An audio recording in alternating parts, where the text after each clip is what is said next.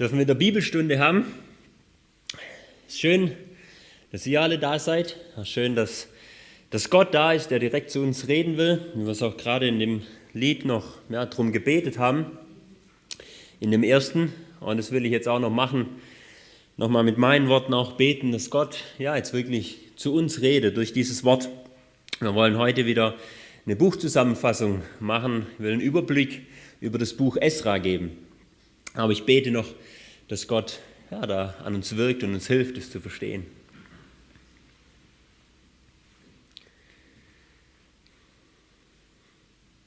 Vater, lass uns jetzt deine Herrlichkeit sehen, wenn wir in dein Wort schauen, von dir ergriffen werden, ja, und wirklich ja, gelehrt, was uns auch dieses Buch Esra sagen soll. Schenk uns da ja, ein Verständnis dafür, aber auch ja, nicht nur ein intellektuelles Verständnis, sondern wirklich ein Verständnis, das zu Herzen geht, das sich auf unser Leben anwendet. Ja, und das dich dann widerspiegelt und ehrt. Vater, da wirk du jetzt bitte durch deinen guten Geist an uns. Schenk auch da immer wieder neue Belebung, wie du, wie du es auch damals geschenkt hast. Wirke bitte, Herr. Wir brauchen dich zur Schwachheit, das stärke auch mich bitte. Danke dafür. Amen.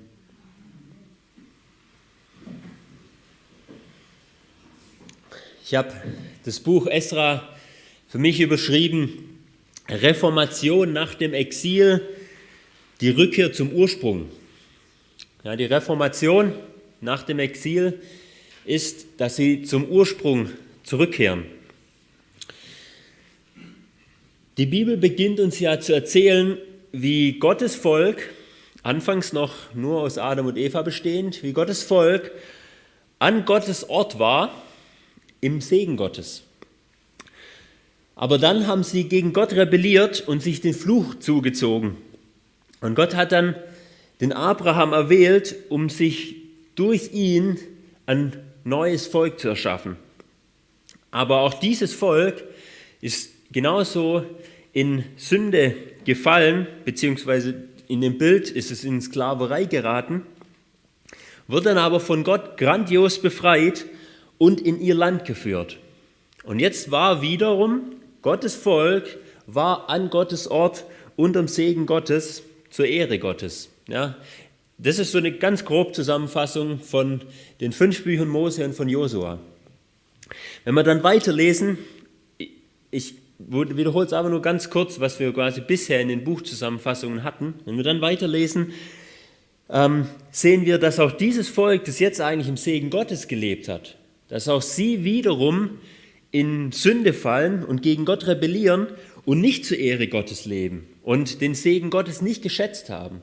Das sehen wir dann im Buch Richter und auch so im ersten Buch Samuel. Dann beginnt so die Königezeit und äh, da sehen wir so einen kleinen Aufschwung, ja, dass sich Gottes Wort, äh, Gottes Volk wieder auch sammelt um Gottes Wort, auch wieder teilweise im Segen Gottes lebt. Aber wir merken ziemlich bald, nee, die Könige, die sind wirklich auch nicht, äh, nicht immer die wahren, sind auch nicht die verheißenen Erlöser, die, wirklich, die das Volk wirklich braucht, um auch das wahre Volk Gottes sein zu können. Da brauchen sie jemanden. Das können sie nicht von sich aus und das sind auch nicht die Könige. Und weil sie wiederum in Sünde und alles fallen, wird Gottes Volk von Gottes Ort vertrieben und zwar durch Gott selber, nämlich ins Exil nach Babylon. Das haben wir in den ersten zwei Königebüchern. Und dann kommt, kommen die Chronikbücher und die erzählen uns die komplette Geschichte nochmal von Adam bis zum Exil um zu zeigen, dass die Verheißungen des Segens Gottes und die Verheißungen des Messias, des Retters, dass die immer noch nach dem Exil auch gelten. Ja, so die Aussage, durch eure Linie, Judah, da soll der Messias kommen. Haltet euch daran, vertraut darauf, geht vorwärts, lebt wirklich mit Gott. Nicht Gott hat hier versagt, dass ihr besiegt wurdet, Ihr habt versagt. Das war eure Sünde. Aber die ist jetzt vergeben. Deswegen geht vorwärts, glaubt, glaubt Gott. Und dann kommen wir zu dem Buch Esra, das wir uns heute näher anschauen wollen. Und dieses Buch knüpft daran an, an, an, äh, an die Chronikbücher und somit auch an die Königebücher und beschreibt dann die Rückkehr zum Ursprung, ja, nach Jerusalem, nachdem sie im Exil waren, dass sie jetzt wieder zurückkehren mit dem Tempelaufbau und der Wiederherstellung des Volkes, dass sie wirklich wieder ein Volk Gottes an Gottes Ort sind.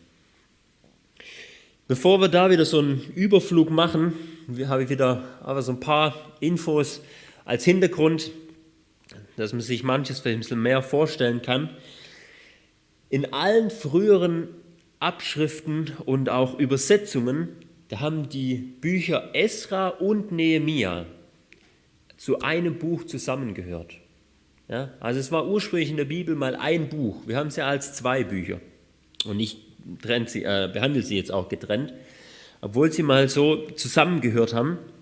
Äh, und auch in der hebräischen Bibel wurden die erst im Mittelalter äh, dann getrennt. Wahrscheinlich sind sie ursprünglich aber trotzdem als zwei Bücher geschrieben worden und dann aber zusammengefügt worden. Ich sage auch gleich, äh, warum ich das so denke. Wenn wir uns nämlich jetzt den Autor angucken, ja, wer, wer ist der Autor dann von diesen beiden Büchern, wenn die ja ursprünglich zusammengehört haben?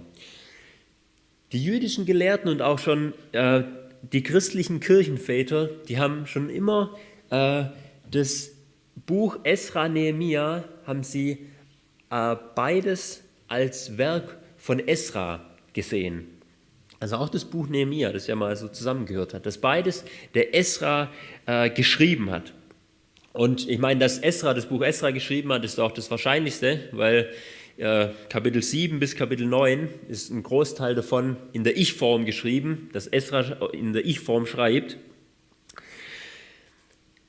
Aber warum ich denke, dass es doch ursprünglich als zwei Bücher geschrieben wurde, ist in Esra 2 und in Nehemiah 7 haben wir beides mal eine Liste von denen, die mit zurückgekehrt sind aus dem Exil. Und ich denke, wenn man das als ein Buch von Anfang an zusammengeschrieben hätte, dann wäre es wahrscheinlich nicht zweimal eine ziemlich ähnliche Liste da reingekommen.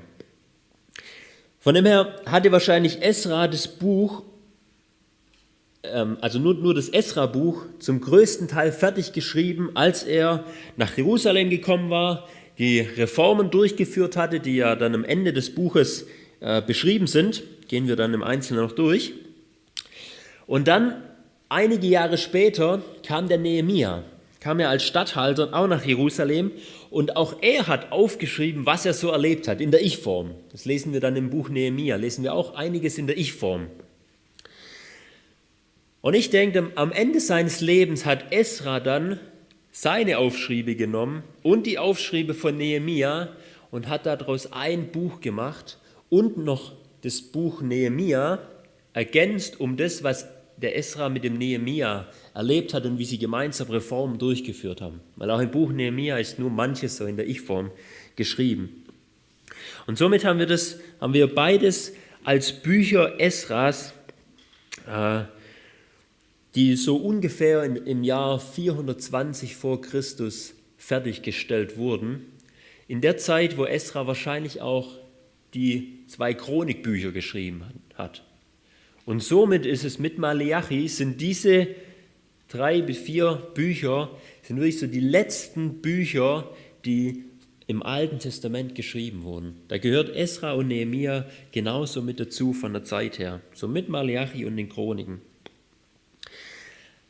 Aber wenn so nach dem Ziel fragen, warum hatte Esra das aufgeschrieben? Ja, was, ist, was ist auch der Sinn, den, den Gott dahinter hat? Zu der Zeit, als Esra das geschrieben hat, also jetzt rein das Buch Esra, äh, zumindest seine ersten äh, Aufschriebe davon, da lag ja Israel und vor allem in Jerusalem, das lag in Schutt und Asche nach dem Exil. Ja, Nebukadnezar, der hatte das ja alles zerstören lassen. Und jetzt war so ungefähr 100 Jahre vor dem Esra, waren aber schon wieder welche aus dem Exil zurückgekehrt. Und die hatten dann auch, äh, das war unter dem Zerubabel, und die hatten ja dann auch den Tempel wieder aufgebaut in einer verkleinerten Form. Aber das Ganze war so eher mehr, mehr schlecht wie recht. Ja, und Jerusalem hatte auch keine Mauern, das war trotzdem noch eine halb zerstörte Stadt, in der halt ein Tempel stand, um den sich aber niemand mehr so wirklich gekümmert hat und wo kein Schutz da war, wo dann auch keiner so wirklich Interesse hat, dran zu wohnen. Ja, sie waren kein eigener Staat mehr und haben sich deswegen auch so langsam mit den Völkern, die ja dort auch gelebt haben, mittlerweile, haben die sich vermischt. Und haben letztlich eigentlich Gott vielfach vergessen. Zumindest auch den, den Gottesdienst am Tempel haben sie oft vergessen. Und in diese Situation hinein hat Gott den Esra geschickt. Ja, als ein Reformator, als ein Ermutiger sollte er jetzt kommen und sollte das Volk wieder aus der Tora, aus dem Wort Gottes, sollte er lehren und dann auch wieder auf den Tempel und auf Jerusalem als das Zentrum sollte sie ausrichten ja, sodass sie dann wirklich wieder als Volk Gottes weiterleben und eben nicht in dem ganzen Völkergemisch, was ja durch die Babylonier alles so vermischt wurde. Die einen wurden dorthin deportiert, die anderen dorthin. Alles hat sich so vermischt, sodass keiner mehr wirklich ein eigenes Volk war. Ja, sodass das mit dem Volk Israel nicht passiert. Das sollte, da hat Gott den Esra reingeschickt, dass er sie davor bewahrt. Auch wenn sie kein eigener Staat waren, sollten sie als ein separates Volk leben, selbst unter der persischen Vorherrschaft, die damals war.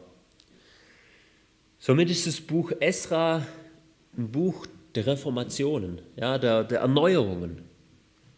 Und so soll es auch ja, für spätere Generationen wie uns, soll es als Ermutigung dafür dienen, wirklich sich immer wieder auf das Eigentliche auszurichten, auf auf, äh, ja, auf, auf das Zentrum, auf das Wort Gottes und von daher als Volk Gottes zu leben und nicht sich in alle möglichen Dinge zu verstricken. Das soll es uns als Ermutigung, als Reformation dienen, dieses Buch. Wer war jetzt aber dieser Esra? Lass uns ihn mal noch kurz anschauen. Esra, das war ein Priester, der im Exil gelebt hat. Ja, der, er war vom hohen priesterlichen Geschlecht, von Aaron ist er abgestammt und dann von Aaron speziell sogar über Pinhas, was ja dann so das eigentliche hohe priesterliche Geschlecht war. Sein Name heißt Gott hilft. Na, Esra, Gott hilft. Und das wollte Gott jetzt wirklich auch durch ihn tun. Er wollte seinem Volk jetzt helfen. Wenn wir aber diese beiden Bücher durchlesen, dann kommt uns der, ne-, der Esra gar nicht so bedeutend vor. Ja, der kommt nur in dem Buch Esra und in dem Buch Nehemia vor. Insgesamt, wenn man es zusammenzählt, aus beiden Büchern nur in sieben Kapiteln kommt er vor. Ja, wenn man das jetzt mal so mit Mose oder David vergleicht, dann denkt man, okay, wer war eigentlich Esra? Ja, nicht sehr bedeutend, ja, über die ja viele, viele Kapitel geschrieben wurden und sie auch dann noch später immer wieder erwähnt werden. Aber der Schein, der trügt, dass, dass man daraus die Bedeutsamkeit von Esra ablesen könnte. Weil der Esra, das ist sowas wie ein neuer Mose nach dem Exil. So könnte man ihn ein bisschen beschreiben. Ja, wie der Mose, der das Volk Gottes wieder auf das Wort Gottes ausgerichtet hat. So war der Esra. Ja, Mose damals nach der Gefangenschaft in Ägypten und Esra eben nach der Gefangenschaft in Babylon hat er sie wieder auf das Wort Gottes ausgerichtet, wieder ein Volk dadurch geformt. Weil die Geschichte hat sich eben leider wiederholt. Ja, wie sie damals nach Ägypten äh, in die Gefangenschaft geraten sind, so sind sie es jetzt auch wieder, ähm, weil sie aus manchen Fehlern einfach nicht gelernt haben. Und, und weil, weil der, der Esra also eigentlich wirklich so was wie ein neuer Mose ist, deswegen feiert der Talmud ihn auch so. Ja, der Talmud, das sind ja die Schriften von den Rabbinen, die, für die ist Esra so richtig besonders. Ja? Wenn, wenn's, wenn man allem glauben kann, was die geschrieben haben, dann hat der Esra nämlich die hebräische Quadratschrift entwickelt, der hat den ganzen alttestamentlichen Kanon zusammengestellt und dann mit dem Buch Chronik als letztes Buch das alles zusammengefasst. Also laut, den, äh, äh laut dem Talmud war er derjenige, der das ganze Alte Testament dann in eins zusammengefasst hat laut ihnen hat er, hat er auch die Masoreten gegründet, also die dann immer wieder das fein säuberlichst abgeschrieben haben. Er hat die Punktierung für die hebräischen Schriften eingeführt, konnte das ganze Alte Testament aus dem Gedächtnis auswendig niederschreiben. Keine Ahnung, was davon alles stimmt, ob alles stimmt. Vielleicht. Ich kann es mir sogar wirklich vorstellen. Wir wissen es nicht. Ähm, zumindest war er der, der dann wirklich auch so die schriftgelehrten Schulen gegründet hat, sodass dann das Volk weiter gelehrt wird. Weil nach dem Exil haben die sich, oder auch schon während dem Exil, ja vermehrt auch in Synagogen getroffen. Ja, für, eine, für diese 70 Jahre gab es ja keinen Tempel dort. Dann haben die sich in Synagogen getroffen, wie dann eben auch noch zur Zeit Jesu. Und das hat sich dann auch weiter etabliert. Und Esra hat da ähm, ja, auch Schriftgelehrte ähm, hat er da äh, rangebildet. Vielleicht war er sogar derjenige, der dann auch die ganzen Psalmen gesammelt hat und zu dem Psalter äh, zusammengefügt hat in seiner heutigen Anordnung. Wir wissen es nicht genau. Zumindest war er als Priester derjenige, den Gott gebraucht hat, um sein Volk vor dem Niedergang zu bewahren. Ja, indem er das Volk wieder auf Gottes Wort und das Leben als ein Gottesdienst ausgerichtet hat. Und somit ist er wirklich so etwas wie ein neuer Mose. Er ist nicht der neue Mose, ja, der Messias, der verheißen wurde. Das ist er nicht. Aber wie ein neuer Mose, ein, ein weiterer ähm, Baustein für eine Vorschattung für den neuen Mose ist, äh, ist der Esra. Auch wenn er sagen wir, in der Bibel wenig vorkommt, so ein bisschen unscheinbar ist. Aber wenn man so sich einmal betrachtet, was er alles so getan hat und für was Gott ihn gebraucht hat, dann ist das wirklich allerhand. Noch zum Inhalt ähm, und, und auch ähm, ja, so zum Schlüsselvers, der, der das ganze Buch eigentlich so am besten zusammenfasst, denke ich, ist Esra 7, Vers 10. Sollen wir mal lesen? Esra 7, Vers 10. Da heißt es, Esra hatte sein Wort darauf gerichtet, das Gesetz des Herrn zu erforschen und zu tun, was in Israel. Nochmal, sorry. Esra hatte sein Herz darauf gerichtet, das Gesetz des Herrn zu erforschen und zu tun und in Israel die Ordnung und das Recht des Herrn zu lehren. Esra hat auf das Wort Gottes ausgerichtet. Das sehen wir schon im Buch Esra. Vor allem aber mit dem Buch Nehemia zusammen sehen wir das, dass das Volk immer wieder auf Gott ausgerichtet wurde. In drei verschiedenen Situationen wurden sie darauf ausgerichtet. Jetzt, was sind so die, die Hauptthemen, die, die wir auch sehen? Das ist einmal Gottes Souveränität.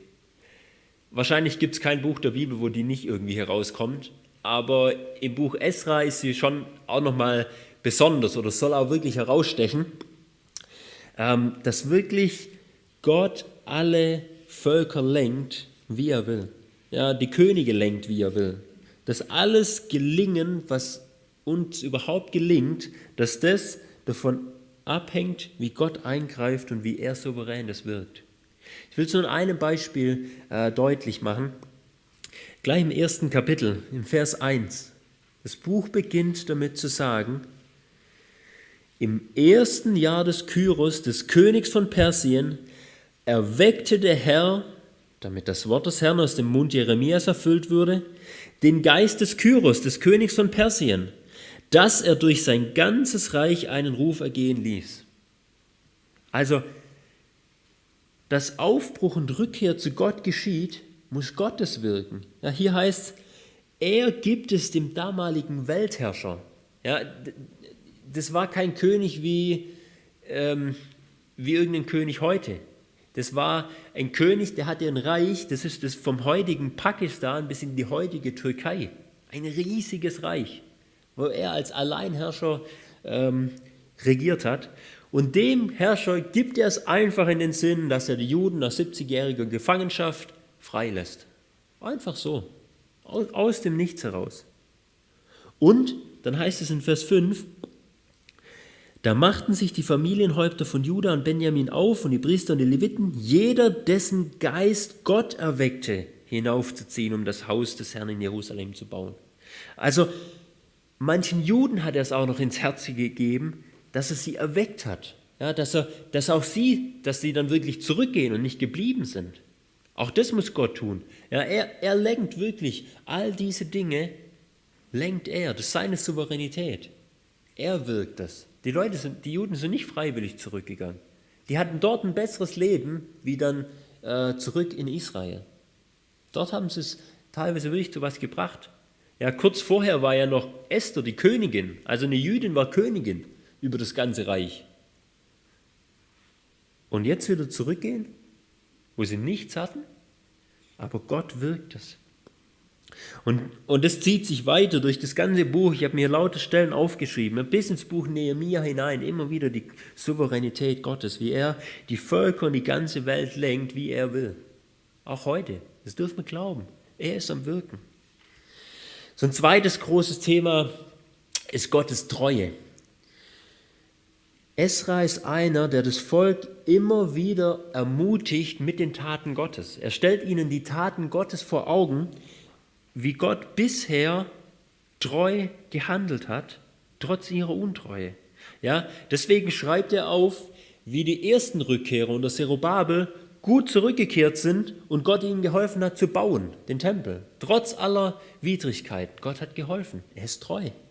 Dann schreibt Esra auf, wie Gott ihm selbst geholfen hat, zurückzukehren und die Reformen durchzuführen. In Kapitel 9 schreibt er auf äh, oder betet er, wie Gott doch dem Volk so viel Gutes getan hat in seiner Treue, trotz der ganzen Untreue des Volkes. Ja, Gott ist treu. Und die Aussage dahinter, wenn Gott so treu ist, dann lebt doch auch ihr treu für ihn. Lebt doch nach dem Bund, den Gott euch gegeben hat. Und fallt nicht immer wieder in alte Sündenmuster zurück. Ja, lernt euch durch diese Züchtigung, die ihr jetzt bekommen habt im Exil. Lernt und fallt nicht gleich wieder zurück. Und noch so ein drittes großes Thema ist Trennung. Trenn dich von der Gefangenschaft Babylons, ist eine Aussage, und das ist die Welt, trenn dich von der Welt und trenn dich von der Sünde, die dich immer wieder äh, zu sich ziehen will. Trenn dich davon. Hier im Buch Esra wird es uns am Beispiel von Mischehen mit gottlosen Frauen gezeigt. Er trenn dich davon, trenn dich von, von, von Sünde und von der Welt, ja, von Babylon und eben damals von diesen falschen Ehen, trenn dich davon. Also diese drei Themen, die stechen so raus. Gottes Souveränität, Gottes Treue und Trennung, Absonderung. Bevor wir jetzt das Buch überfliegen, noch eine ganz kurze Gliederung, die sehr einfach ist. Ihr könnt sie hoffentlich auch gleich sehen. Ganz einfach, die ersten sechs, Verse, äh, sechs Kapitel beschreiben die erste Rückkehr der Juden nach dem Exil unter dem Zerubabel und, und dem Jeschua und dann auch den Wiederaufbau des Tempels. Und Kapitel 7 bis Kapitel 10 beschreiben die zweite Rückkehr, die eben unter Esra, der sie dann auch geschrieben hat, und auch seine Reformen und auch seine Reformation.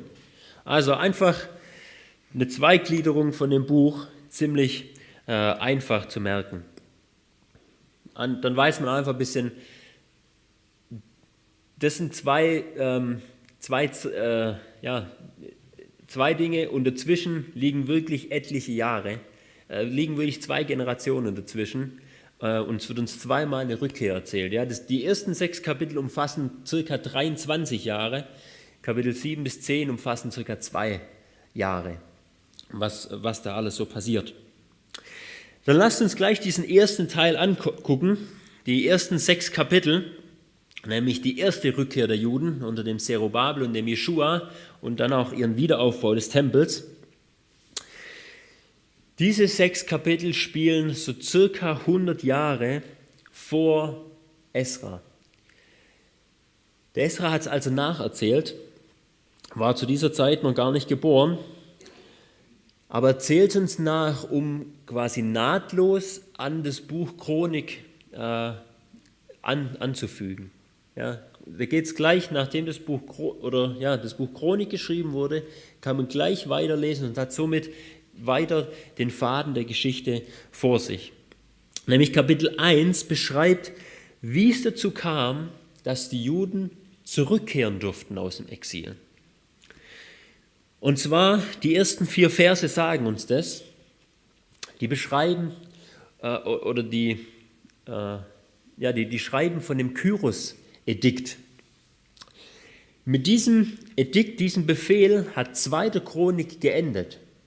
Ja, da, das ist wirklich fast wörtlich, zweite Chronik äh, endet damit und erste Chronik, äh, ähm, äh, das Buch Esra fängt dann da wieder mit an und, und knüpft direkt dran an.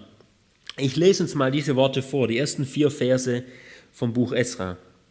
Beziehungsweise ich fange in Vers 2 an. Wir haben ja schon gelesen, dass Gott den Kyros erweckt hat. Und jetzt, was, was ließ er durch das ganze Reich sagen? Vers 2. So spricht Kyros, der König von Persien. Alle Königreiche der Erde hat der Herr, der Gott des Himmels, mir gegeben. Nun hat er selbst mir den Auftrag gegeben, ihm in Jerusalem, das in Juda ist, ein Haus zu bauen. Wer immer unter euch aus seinem Volk ist, mit dem sei es sein Gott. Und er ziehe hinauf nach Jerusalem, das in Juda ist, und baue das Haus des Herrn, des Gottes Israels. Er ist der Gott, der in Jerusalem ist. Und jeden, der übrig geblieben ist, an irgendeinem Ort, wo er sich als Fremder aufhält, den sollen die Leute seines Ortes unterstützen mit Silber und mit Gold und mit Habe, Vieh und neben den freiwilligen Gaben für das Haus Gottes in Jerusalem. Wie kam es dazu, dass der Weltherrscher das sagt, ihr gefangenen Juden, ihr dürft zurückkehren? Wie kam es dazu? Im Jahr 586 vor Christus, da wurde ja Jerusalem komplett mit dem Tempel zerstört und die, äh, und die dritte Deportationswelle nach Babylon äh, wurde da gemacht. Im Jahr 539 wurde ja dann diese Weltmacht, die das gemacht hat, Babylon, die wurde dann selber besiegt von den Persern. Ja, wir kennen das aus der Geschichte in Daniel, Daniel Kapitel 5, wo der letzte babylonische König diese Schrift an der Wand sieht von Gott, wo genau das verkündigt wird. Ja, wir lesen dann nicht mehr so viel davon, aber das ist dann quasi da im Hintergrund passiert, äh, was wir da aus Daniel kennen. Circa ein Jahr später, im Jahr 538, erlässt dann dieser König, ja, der, der König ähm, von Persien, das war der Kyros II., erlässt dann einen Befehl, ein Edikt, dass die Juden und auch andere Völker, die die Babylonier besiegt hatten, dass die wieder in ihr Heimatland zurückkehren durften und wieder auch ihre Götter anbeten durften. Ja, man hat dieses Edikt gefunden. Ich kann euch da ein Bild von zeigen. Steht im Museum, ich dachte in London oder so. Ja, so hat er das dann in Stein meißeln lassen äh, und hat es durch sein ganzes Weltreich schicken lassen. Ähm, und man kann da heute, äh, kann es noch lesen, kann da ein paar mehr Informationen finden. Was wollte der Kyros eigentlich?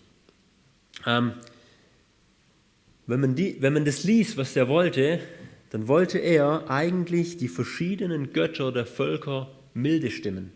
Ja, sodass quasi sein Reich von den Göttern jetzt auch beschützt wird. Ja, dass die ihm nicht Feinde sind, sondern dass die ihn beschützen, ja, die er quasi ja früher besiegt hat. Das war eigentlich sein Ziel wenn man dieses Ding hier liest.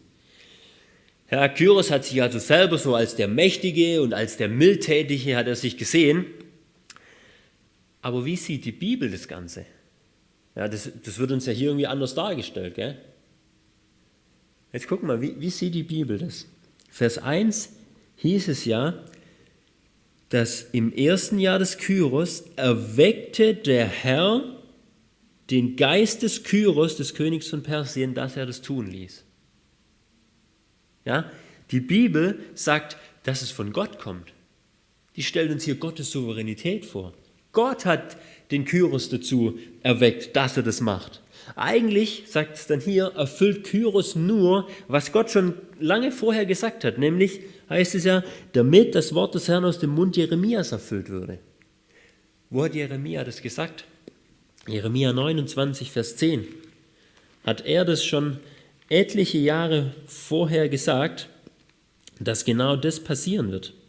Jeremia 29, Vers 10 heißt es, so spricht der Herr, erst wenn 70 Jahre für Babel voll sind, dann werde ich mich euer annehmen und mein gutes Wort, euch an diesen Ort zurückzubringen, an euch erfüllen.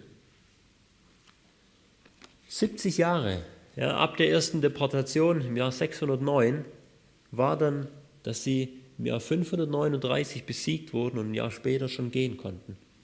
Das hat Gott vorhergesagt. Und der Kyros, auch wenn er es gar nicht kapiert hat, hat nur das erfüllt, was Gott wollte und was er schon lange in seiner Souveränität vorhergesagt hat. Und, und guck mal noch, noch was anderes, was Jesaja vorhergesagt hat. Der hat nämlich noch mal früher, der 200 Jahre vor dem Ganzen, hat er sogar den Namen dieses Mannes vorhergesagt, der das Ganze machen wird. Jesaja 44. Ich lese ab Vers 28 bis Kapitel 45, Vers 7. Jesaja 44 ab Vers 28. Gott spricht von Kyros. Ja, Kyros, das ist dieser, äh, eben dieser, dieser Mann, der sie denn gehen hat lassen, dieser König, Kyros der Zweite. Er spricht von ihm, mein Hirte, er wird alles ausführen, was mir gefällt, indem er von Jerusalem sagen wird, es werde aufgebaut und der Grundstein des Tempels werde gelegt. So spricht der Herr zu seinem Gesalbten, kurze Anmerkung, zu seinem Messias, zu Kyros. Ja, Kyros wird hier als ein Messias bezeichnet. Ja, nicht der Messias, aber ein Messias, der quasi dem Volk Gottes hilft. Ich lese weiter. So spricht der Herr zu seinem Gesalbten, zu Kyros, den ich beim seiner Rechten ergriffen habe, um Nationen vor ihm zu unterwerfen. Und die Hüften der Könige entgürte ich, um Türen vor ihm zu öffnen und Tore bleiben nicht verschlossen. Ich, ich werde vor dir herziehen und werde die Berge einebnen. Eherner Türen werde ich zerbrechen und eiserne Riegel zerschlagen. Ich gebe dir verborgene Schätze und versteckte Vorräte, damit du erkennst, dass ich der Herr bin, der dich bei deinem Namen gerufen hat, der Gott Israels. Wegen meines Knechtes Jakob und Israels, meines Auserwählten, habe ich dich bei deinem Namen gerufen. Ich gebe dir einen Ehrennamen, ohne dass du mich gekannt hättest. Ich bin der Herr und sonst keiner, außer mir gibt es keinen Gott.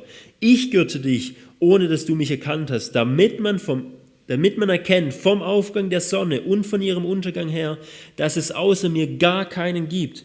Ich bin der Herr und sonst keiner der das Licht bildet und die Finsternis schafft, der Frieden wirkt und das Unheil schafft.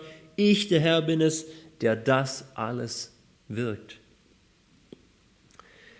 200 Jahre vorher, bevor das passiert, sagt Gott durch den Jesaja voraus, was alles passieren wird. Nämlich, dass ein Kyros kommt, der sagen wird, der Tempel soll wieder gebaut werden, Jerusalem soll wieder gebaut werden. Und das alles, obwohl dieser Kyros ihn nicht mal kennen wird. Ja, aber dass er ihn kennenlernt und dass die ganze Welt Gott kennenlernt. Deswegen tut Gott es hier und unterwirft dem Kyros die halbe Welt. Gott verherrlicht sich hier und nicht der Kyros verherrlicht sich, Gott verherrlicht sich. Gott schafft das alles. Ja, Gott schafft das Unheil, dass Israel ins Exil musste. Gott schafft, dass sie wieder zurückkehren dürfen. Alles. Die ganze Welt lenkt er für sein Volk. Und was meint ihr, wie es heute ist? Wird es für sein Volk nicht immer noch die ganze Welt lenken? Meint er, hat sich irgendwas geändert, dass er beim Volk Israel die ganze Welt gelenkt hätte, aber heute nicht mehr? Da hat sich gar nichts geändert. Gott lenkt es alles für sein Volk, seine Gemeinde, zu seiner Verherrlichung. Egal was passiert, das dürfen wir wissen. Auch heute in diesen komischen Zeiten von Corona. Gott lenkt die Dinge zum Besten für sein Volk und somit zu seiner großen Ehre, dass die Welt ihn erkennt. Gott hat es hier gewirkt und so kam es dazu, dass Israel zurückkehren durfte. Jetzt, was ist die Folge? Bin wieder in Esra Kapitel 1, Vers 5. Da machten sich die Familienoberhäupter von Juda und Benjamin auf und die Priester und die Leviten, jeder, dessen Geist Gott erweckte, hinaufzuziehen, das Haus des Herrn in Jerusalem zu bauen. Ja, wen Gott erweckt hat, der ging dann wieder zurück unter der Leitung von dem Zerubabel, der dann der erste Statthalter von äh, Jerusalem wurde. Das heißt ja aber auch, dass einige nicht gingen. Gell? Nur die Gott erweckt hat, die sind gegangen. Ein, andere sind nicht gegangen. Ja, sogar ein kleiner Teil äh, ging. Zum Beispiel die Familie von Esra, die ging nicht. Also die, wahrscheinlich der Opa von Esra, oder wer das dann circa war, der, der ist nicht zurückgekehrt. Ja, sodass Esra dann ja wirklich noch im, im Exil geboren wurde. In, irgendwo bei Babylon, jetzt Persien, wurde er noch geboren. Und es zeigt uns auch wieder, wir Menschen, wir kehren von uns aus niemals zu Gott zurück, auch wenn er uns gezüchtigt hat. Wir kehren nicht zurück. Das muss er wirken in seiner Souveränität. Es liegt nur an seinem Erbarmen. Aber die zurückgekehrt sind, die Gott erweckt hat, die hat er sogar noch reich beschenkt. Die bekommen vom König die heiligen Tempelgeräte wieder zurück, die er damals den Nebukadnezar mitgenommen hat, die zum Beispiel der Belsazar dann bei diesem Gelage, aus dem er getrunken hat und worauf dann auch diese Hand erschien. Ja, diese, diese heiligen Geräte haben sie zurückbekommen und noch viel andere äh, kostbare Dinge für den Tempel haben sie alles äh, bekommen. Also so kam es dazu, dass sie zurückkehren durften bei der ersten Rückkehrerwelle. Kapitel 2 zeigt uns dann eine Namensliste ähm, von Familienoberhäuptern, die eben mit zurückgekehrt sind. Das liest sich eher ein bisschen langweilig. Ja? Wenn wir Namen an Namen, so und so viel waren und so weiter. Aber eigentlich ist das wirklich die Liste des Lebens. Das sind nämlich die, die aus der Gefangenschaft zurückgekehrt sind und jetzt das Volk Gottes bildeten. Das sind die. Ja, das ist so ein bisschen wie Schindlers Liste, wer das kennt. Ja, das war auch eine Liste, die für das Leben stand. Und so auch hier diese manchmal vielleicht für uns langweiligen Namen und Namen, aber das ist eigentlich die Liste des Lebens hier. Da wird uns Zerubabel als irdischer Anführer vorgestellt, der das Ganze angeleitet hat. Er war ein Enkel von dem Joachim, das war ja der eigentliche letzte König Judas, der dann aber auch verschleppt wurde und im Exil dann wieder begnadigt wurde. Und der Zerubabel war ein Enkel von ihm, der jetzt wieder zurückkehren durfte. Und es wird uns noch der Jeschua vorgestellt als der geistliche Leiter. Er war nämlich hoher Priester. Und mit diesen beiden Leitern gingen ca. 50.000 Juden wieder zurück äh, und verteilten sich dann im ganzen Land Juda. Das wird uns in Kapitel 2 berichtet. Und Kapitel 3 beschreibt uns dann so ihre erste gemeinsame Aktion, nachdem sie wieder ankamen, sich ein bisschen eingerichtet hatten. Äh, nach ein paar Monaten fangen sie gemeinsam an, kommen alle nach Jerusalem und wir lesen mal die ersten beiden Verse von Kapitel 3. Als der siebte Monat herankam, dass die Söhne Israel in den Städten wohnten, da versammelte sich das Volk wie ein Mann nach Jerusalem. Und Jeschua, der Sohn Jozadaks und seine Brüder, die Priester, und Zerubabel, der, Sohn Shealtiels, und seine Brüder machten sich auf und bauten den Altar des Gottes Israels, um Brandopfer zu opfern, wie es geschrieben steht im Gesetz des Mose, des Mannes Gottes. Sie treffen sich jetzt also im siebten Monat. Das war der Monat des dritten Festzykluses. Ja, wo sollten ja eigentlich Israel sollte dreimal im Jahr, sollte jeder Israelit nach Jerusalem zusammenkommen, äh, und, äh, um immer Feste zu feiern. Am Anfang drei Feste, dann ein Fest und dann im siebten Monat eben wieder drei Feste, das Posaunenfest, der Versöhnungstag und das Laubhüttenfest. Und da treffen sie sich in diesem Monat und bauen den Altar auf den alten Fundamenten wieder auf, dass sie Gott wieder opfern können, was sie die ganze Zeit in der Gefangenschaft nicht tun konnten. Ja, sie wollen dann wirklich ähm, ja, wieder Gott dienen, wollen wieder als Volk Gottes leben und feiern dann auch diese vorgeschriebenen Feste, leben wirklich wieder als ein Volk Gottes. Und was passiert dann? Vers 10. So legten die Bauleute die Grundmauern zum Tempel des Herrn. Ja, sie haben dann angefangen, ziemlich bald darauf, den Tempel auch wieder aufzubauen. Das heißt, sie haben wirklich als Volk Gottes wieder echt gut angefangen. Ja, die haben sich um das religiöse Leben gekümmert, um die Anbetung Gottes war ihnen wichtig. Und, und die Folge davon, dass sie das gemacht haben, dass sie sich wirklich wieder Gott hingewandt haben, die äh, beschreibt uns dann in Vers 11, der letzte Satz heißt, das ganze Volk jauchzte mit gewaltigem Jauchzen beim Lob des Herrn wegen der Grundsteinlegung am Haus des Herrn. Da war wieder Freude da. Sie haben wieder wirklich alles für Gott hingegeben und da war Freude da. Und es wird auch bei uns so sein, wenn wir das tun. Ja, wenn wir unsere Priorität aufs Reich Gottes legen ja, und wirklich dann daran bauen. Selbst wenn wir vielleicht aus einer Zeit der Züchtigung kommen, wo Gott uns gezüchtigt hat, wir werden Freude haben, wenn wir an seinem Reich bauen. Deswegen leg hier die Priorität am Reich Gottes. Jetzt haben sie also gut angefangen. Was passiert gleich darauf? Gleich, wirklich, ganz kurz danach, dass sie alles für Gott hingegeben haben bricht jetzt ein herrliches Reich aus, Friede, Freude. Nein, guck mal, Vers, äh, Kapitel 4. Ich lese wieder die ersten zwei Verse. Als aber die Gegner Judas und Benjamins hörten, dass die Kinder der Wegführung dabei waren, dem Herrn, dem Gott Israels, einen Tempel zu bauen, da traten sie zu Zerubabel und zu den Familienoberhäuptern und sagten, wir wollen mit euch bauen, denn wir suchen euren Gott wie auch ihr.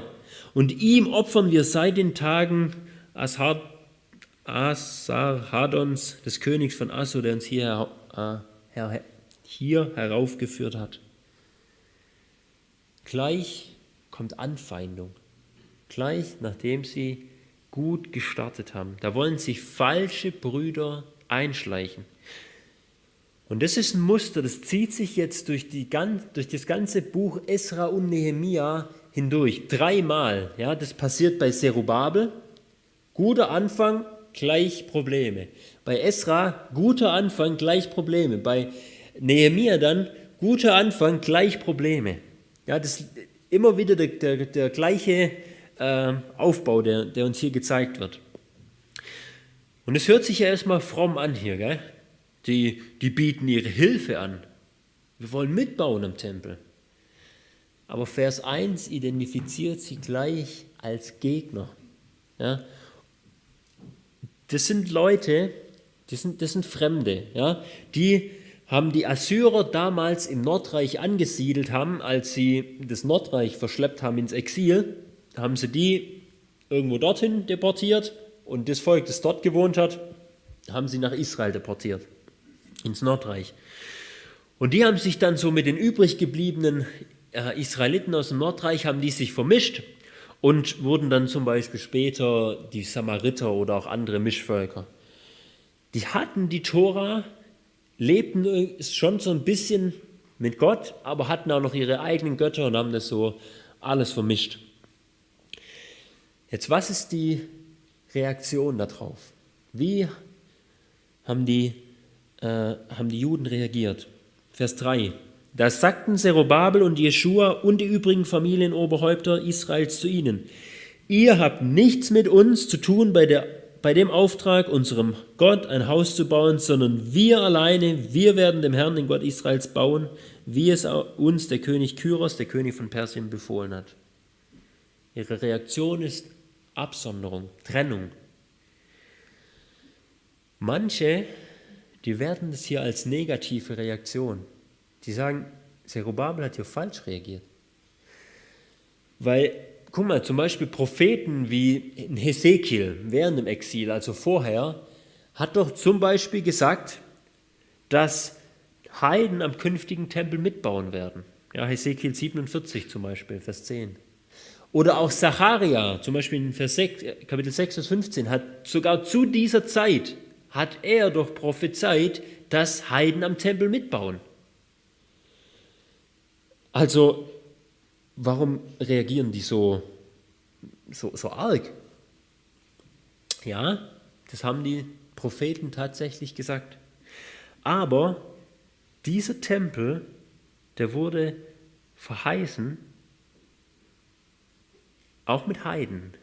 Und trotzdem hat Zerubabel und Jeschua haben das genau richtig gemacht, weil es sollten zwar Heiden mitbauen, aber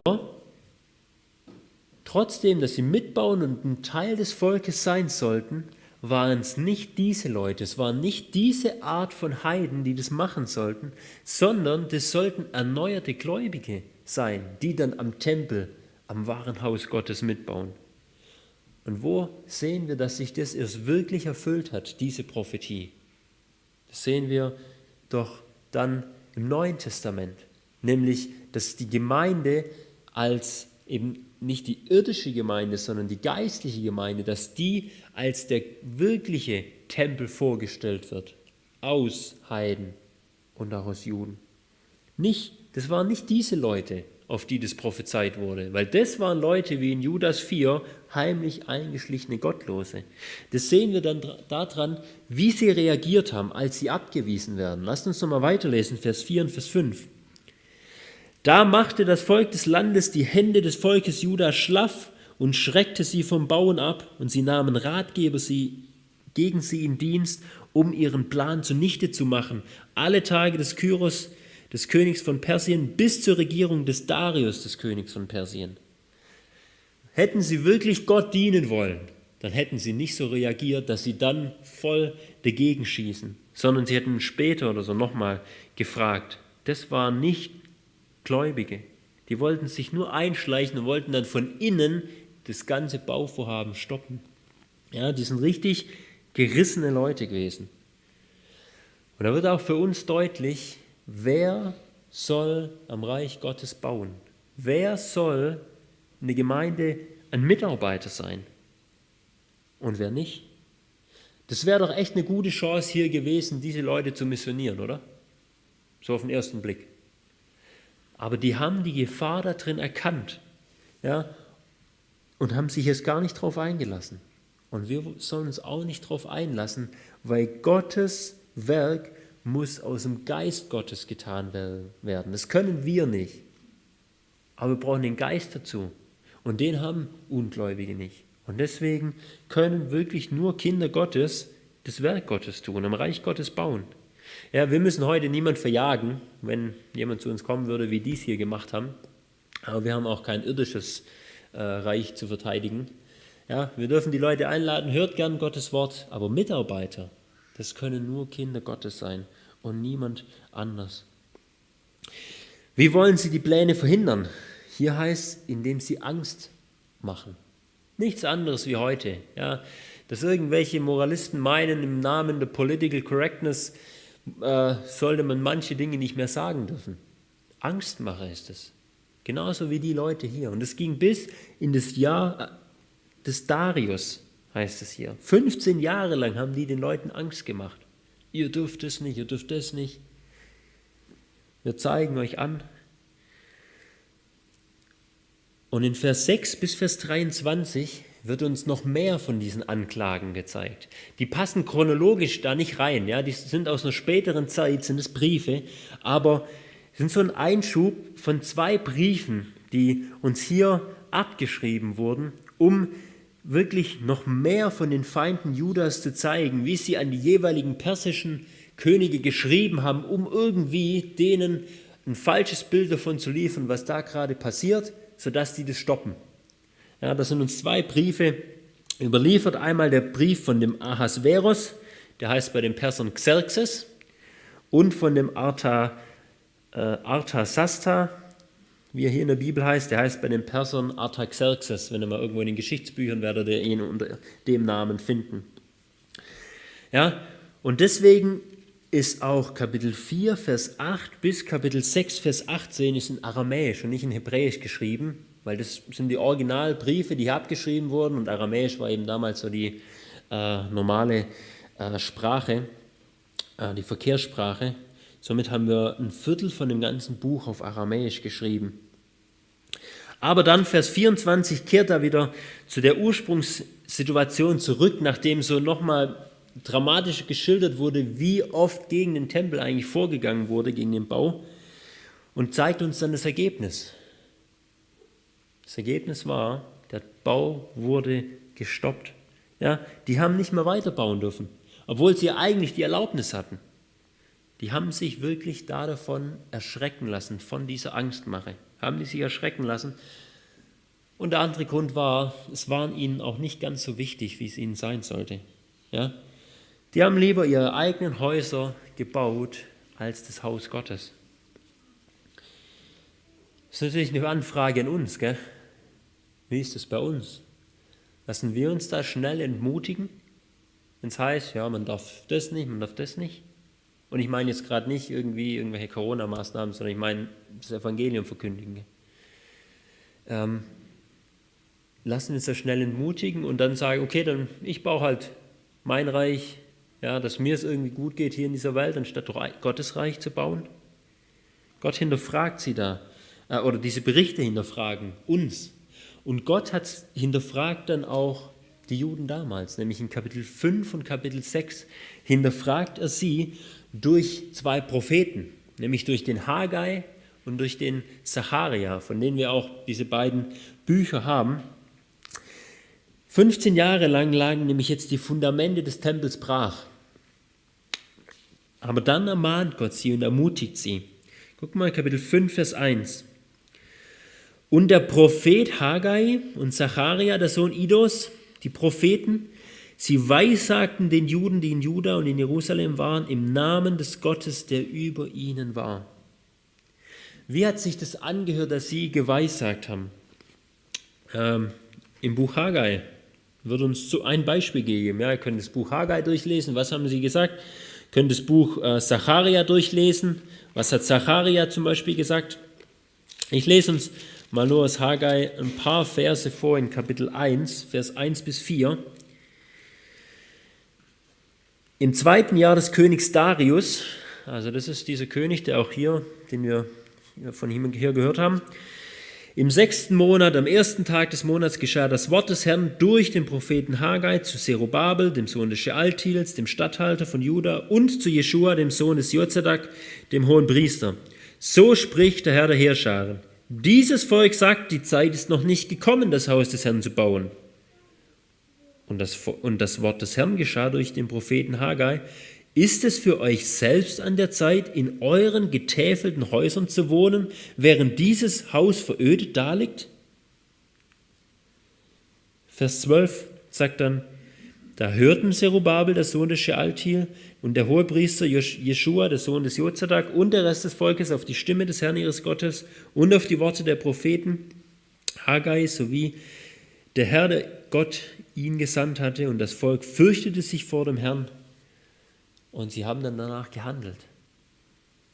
Ja, selber in guten Häusern gewohnt, aber gesagt, nee, Gottes Haus, das, das können wir noch nicht bauen, das ist gerade nicht dran. Wie sieht es da mit deiner Priorität aus? Wo müsst du dich dann um alle möglichen Dinge hier in der Welt ab, anstatt Gottes Haus, Gottes Tempel, die Gemeinde zu bauen? Und dann frag dich mal, oder Haggai fragt uns das, und wo du das gemacht hast, was kam denn dabei raus, als du dich nur um dich gekümmert hast? Klar, wir müssen uns um die Dinge hier in der Welt kümmern, weil wir leben in dieser Welt, aber die Priorität, die ist das Entscheidende. Da erkennt man, wen du wirklich liebst. Liebst du Gott oder liebst du den Mammon, den Besitz? Das Volk hat dann Buße getan, hat wieder eine richtige Priorität gesetzt und sich um den Tempel gekümmert. Und was passiert gleich, als sie das machen? Angriffe kommen. Ja, in, in Vers 3 bis Vers 5 kommen dann Angriffe von anderen Leuten, die waren nicht so energisch, und aber haben sich halt gefragt, hey, wieso macht ihr das? Ja, das war nämlich der damalige Chef von diesem ganzen Gebiet, so der Gouverneur von dort.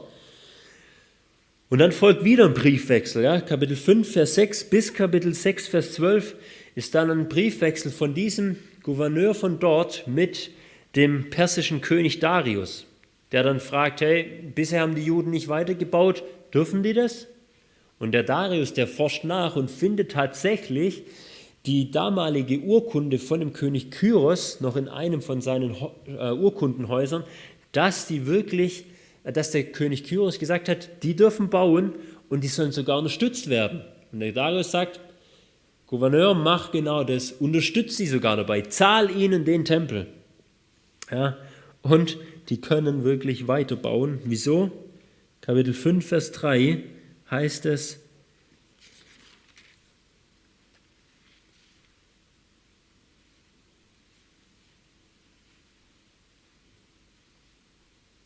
Ich finde es gerade nicht, aber was ich meine heißt, weil die gute Hand Gottes über uns war. Heißt hier nicht in Vers 3, ähm, aber irgendwo hier. Gottes gute Hand war über ihnen. Und deswegen die hat Gott das geschenkt. Und die, Folge äh, oder ja, das Ergebnis ist Kapitel 6, Vers 14. So bauten die Ältesten der Juden und sie kamen gut voran, gemäß der Weissagung Hagais, des Propheten und Zacharias, des Sohnes Idos, und sie bauten und vollendeten es nach dem Befehl des Gottes Israel, nach dem Befehl des Kyros und Darius und Arthasasta, des Königs von Persien. Die haben den Tempel gebaut, von Heiden finanziert. Gott war mit ihnen. Und im Jahr 515 konnten sie dann endlich den Tempel nach 21 Jahren fertigstellen. Und da heißt es dann in, in Vers 16, sie feierten die Einweihung dieses Hauses Gottes mit Freuden. Da war dann wieder große, große Freude da. Und ab dann, ab Vers, 18, äh, ab Vers 19, ist das Ganze dann auch wieder auf äh, Hebräisch geschrieben. Kurze Randbemerkung, was ist nicht passiert bei der ganzen Einweihung? Der Geist kam nicht, kein Feuer vom Himmel. Ja? Und Gott zeigt, das ist nicht der eigentliche Tempel, der kommt noch. Und es ist dann am Pfingsten in der Gemeinde passiert. Aber das Volk hat sich wieder gefreut, weil sie im Gehorsam gelebt haben, war wieder Freude da. Und so ist es auch bei uns, wenn wir das Reich Gottes bauen. Noch ganz kurz zum Schluss der zweite Teil des Buches. Ja, der geht viel kürzer. Vieles kommt uns dann schon bekannt vor. Kapitel 7 bis Kapitel 10 ist dann die zweite Rückkehr, ähm, nämlich unter dem Esra. Und danach seine Reformen. Die finden dann jetzt 57 Jahre später statt als der Tempelbau. Ja, die waren die anderen, die waren alle schon tot. Der Tempel stand, aber der ist vernachlässigt worden. Ja, nicht alle Juden waren zurückgekehrt, sondern erst ein kleiner Teil. Und in der Zeit dazwischen, also zwischen Kapitel 6 und Kapitel 7, fand dann auch die Geschichte mit Esther statt, dass die Juden dort fast ausgerottet worden wären im Exil und es fast nur noch die Juden in äh, Israel gegeben hätte. Hat all da hat, hat es stattgefunden. Und wenn wir uns dann Kapitel 7 angucken, dann sehen wir, dass Esra einer von diesen war, die dort geblieben war. Aber es hat ihn gedrängt. Er war einer, den Gott erweckt hat und der zurück wollte und den Gott gebrauchen wollte, um Gottes Wort zu lehren. Und im Jahr 458 ist er zurückgekehrt nach Jerusalem. Und dann heißt es ja über ihn hier in Vers 10, was wir schon als Schlüsselvers gelesen haben, heißt es, wird uns erklärt, was war er für ein Mann? Er war ein Priester und Schriftgelehrter, der ein eifriger Student im Wort Gottes war, der dann ein kompromissloser Täter des Wortes war und der dann ein guter Lehrer des Wortes war. So einer war der Esra. Und das ist wirklich die richtige Reihenfolge. Gottes Wort studieren, dann selber danach leben und es dann anderen weitergeben. Und das hat er getan. Dazu wollte Gott ihn gebrauchen. Vers 12 bis 26 ist wieder in Aramäisch, weil es den Brief wiedergibt, den der Esra mitbekommen hat von dem König. Der hat ihm nämlich gesagt, Esra, ich gebe dir hier eine Vollmacht, du darfst, äh, du sollst sogar Gottes Wort lehren, du sollst Richter dort einsetzen, die, Gottes, die nach Gottes Wort richten und du darfst dir sogar von dem Schatzmeister dort, dass du dir Ressourcen holen, um den Tempel äh, dort Opfer zu bringen. Alles, das durfte Esra alles machen. Warum? Gott war mit ihm. Und der Esra erkennt es, in Vers 27 heißt es, oder sagt er, Gepriesen sei der Herr, der Gott unserer Väter, der solches in das Herz des Königs gegeben hat, um das Haus des Herrn herrlich zu machen, das in Jerusalem ist. Ja, er erkennt Gottes Souveränität und Gottes Handeln da drin, dass er jetzt den König dazu bewegt hat. Kapitel 8 ist dann ein Verzeichnis. Wer, wer ging mit? Ja, circa 1600 Männer gingen mit und eben ihre Familien.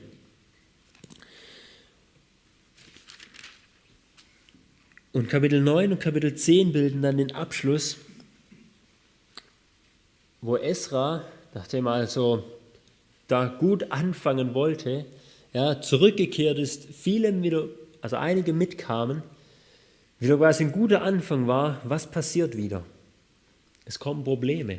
Ja, diesmal keine äußeren Angriffe, sondern innere Konflikte kommen auf in der, in der Gemeinde. Ich lese uns in Kapitel 9 die ersten zwei Verse. Als das nun vollbracht war, also als er ankam, alles dort erledigt hat, als das vollbracht war, traten die Obersten zu mir und sagten, das Volk Israel und die Priester und die Leviten haben sich nicht von den Völkern der Länder wegen deren Gräuel abgesondert, nämlich von den Kanaanitern, Hethitern, Peresitern und so weiter. Sie haben von deren Töchtern für sich und für ihre Söhne Frauen genommen und so hat sich der heilige Same mit den Völkern der Länder vermischt. Und die Hand der Obersten und Vorsteher ist in dieser Untreue als erstes ausgestreckt gewesen. Also, sie kommen gleich zu Esra und sagen, es gibt hier Mischehen. Ja, das Volk ist nicht mehr rein. Und es war ja nicht so, dass das Gesetz jede Ehe mit irgendeinem Ausländer für die Juden verboten hat. Ja, nicht mit allen von diesen Völkern, mit manchen ja, aber nicht mit allen. Aber das Problem war, dass oft durch solche Mischehen Götzendienst reinkam in das Volk, weil diese Frauen oft ihre eigenen Götter mitgenommen haben von ihrem Volk und so dann auch irgendwann das bei den Israeliten ankam und sie letztlich Götzendienst betrieben haben wie es dann auch bei den Salomo war. Der Malachi, der sagt uns in Kapitel 2, dass die Juden, um diese Ausländerinnen zu heiraten, sogar sich teilweise von ihren eigenen jüdischen Frauen geschieden haben, um dann eben diese zu heiraten. Und das sagt Gott, ich hasse Scheidung. Ja, so eine Scheidung hasst er. Jetzt, was tut Esra nach dem ganzen Dilemma? Guck mal, Vers 3 und Vers 4 in Kapitel 9. Als ich diese Sache hörte, zerriss ich mein Kleid und mein Obergewand und raufte mir die Haare meines Kopfes und meines Bartes aus und saß betäubt da. Und zu mir versammelten sich alle, die zitterten vor den Worten des Gottes Israels wegen der Untreue der Weggeführten. Ich aber blieb betäubt sitzen, bis zum Abendopfer. Diese Sünden, die machen ihn fertig. Er ist fix und fertig. Und, und er spricht ein Bußgebet. Ja, und sagt zum Beispiel in Vers 6, mein Gott, ich schäme mich und scheue mich, mein Gesicht zu dir erheben. Denn unsere Sünden sind uns über den Kopf gewachsen. Unsere Schuld ist groß geworden bis an den Himmel. Er sagt, unsere, auch wenn er da gar nichts getan hat, aber er identifiziert sich mit diesem Volk und nimmt sich da dazu. Und dann zählt er die ganzen Sünden von den Vätern auf, die die schon begangen haben, wegen denen die ins Exil mussten. Zum Beispiel wegen solchen Sünden. Und sagt, aber Gott, du hast uns das jetzt wieder Gnade gegeben. So viel Gnade, dass wir zurückkehren dürfen, einen Tempel bauen, ein eigenes Volk wieder sein dürfen. Und jetzt sündigen wir schon wieder so? Und Ende dann in Vers 15. Herr Gott Israels, du bist gerecht denn wir sind als Gerettete übrig geblieben, wie es heute ist. Siehe, hier sind wir vor dir mit unserer Schuld. Bei einem solchen Vergehen ist es unmöglich, vor dir zu bestehen. Der wagt es nicht mal, um Vergebung zu bitten. Der denkt, jetzt ist alles aus. Gott hat uns so viel Gnade erwiesen und wir begehen wieder die gleiche Untreue. Jetzt ist es aus. Aber Gott, er wirkt durch dieses Bußgebet. Und Kapitel 10, Vers 1. Und während Esra betete und weinend vor dem Haus Gottes daliegt, die Schuld bekannte, versammelte sich um ihn eine sehr zahlreiche Versammlung aus Israel. Männer und Frauen und Kinder, denn auch das Volk weinte unter vielen Tränen. Und einer unter dem Volk, der steht dann auf und sagt, Leute, es gibt noch Hoffnung bei Gott, wenn wir jetzt Buße tun. Der kennt Gott und kennt Gottes Gnade.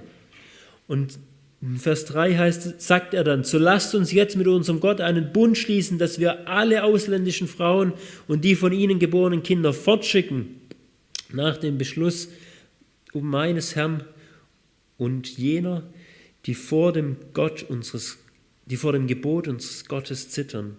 Nach dem ganzen Gesetz soll gehandelt werden. Das klingt hart, ja? Jetzt die Frauen und die Kinder wegzuschicken, die ja jetzt schon da waren. Aber das musste sein. Das, das war das, was sie zur Sünde verführt hat. Jesus sagt, wenn dich was zur Sünde verführt, dann hack es ab in der Bergpredigt. Ja? Und das haben sie hier konsequent gemacht. Diese Buße, die musste konkrete Folgen haben, weil sonst wäre sie nicht echt gewesen, auch wenn die wehtun. Und sie schließen dann einen Bund mit Gott und reinigen drei Monate das ganze Volk von Ungläubigen. Sonst hätten sie sich mit Völkern oder mit anderen Völkern vermischt. Ja, und die wären darin aufgegangen und irgendwann gäbe es dieses Volk nicht mehr. Viele von den Völkern, die uns da berichtet werden, die gibt es heute nicht mehr. Das Volk Israel gibt es noch, weil sie sich dann eben nicht vermischt hatten. Sonst hätte es ja kein Volk mehr gegeben, das jetzt Gottes Taten, Gottes Wort verkündigt, wenn sie mit den allen Götzen aufgegangen wären. Und Esra hat sich hier vor dem Untergang bewahrt wie Zerubabel also schon Heiden weggeschickt hat, die im Tempel mitbauen wollten, schickt Esra hier heidnische Frauen weg. Auch nochmal die Frage, haben die Propheten nicht gesagt, dass Heiden zum Volk Gottes dazukommen werden und auch Gott anbeten? Ja, das haben sie gesagt. Aber nicht solche, sondern solche mit dem neuen Herzen. Das haben die Propheten verheißen, mit dem neuen Herzen. Keine Ehebrecherinnen wegen denen, sich Ehen geschieden haben. Nicht solche Leute, sondern Leute mit einem neuen Herzen. Und da sehen wir wieder, das Wahre bleibt aus und erfüllt sich erst im Neuen Testament, wo dann Heiden in einer großen Zahl zum Volk Gottes dazukommen, ohne dass es dann gegen Gottes Gebot verstößt, einfach weil sie ein neues Herz bekommen haben, wo wir dann jetzt auch dazugehören dürfen. Und ich denke auch, dass es dass sie jeden Fall individuell geprüft haben. Und wenn dort eine heidnische Frau gläubig wurde, dass sie die nicht weggeschickt haben. Ja, deswegen hat das ganze Ding auch drei Monate gedauert, bis sie, das, bis sie alle weggeschickt hatten.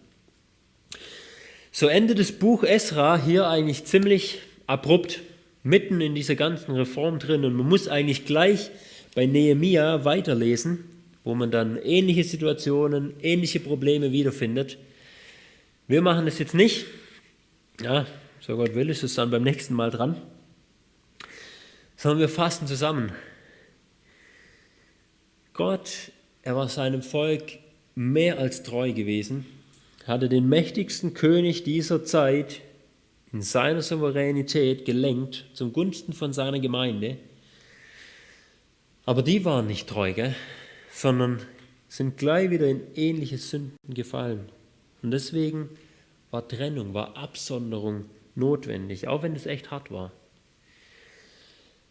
Dass es bei uns nicht so weit kommt, deswegen haben wir dieses Buch hier als eine Warnung und als eine Ermutigung.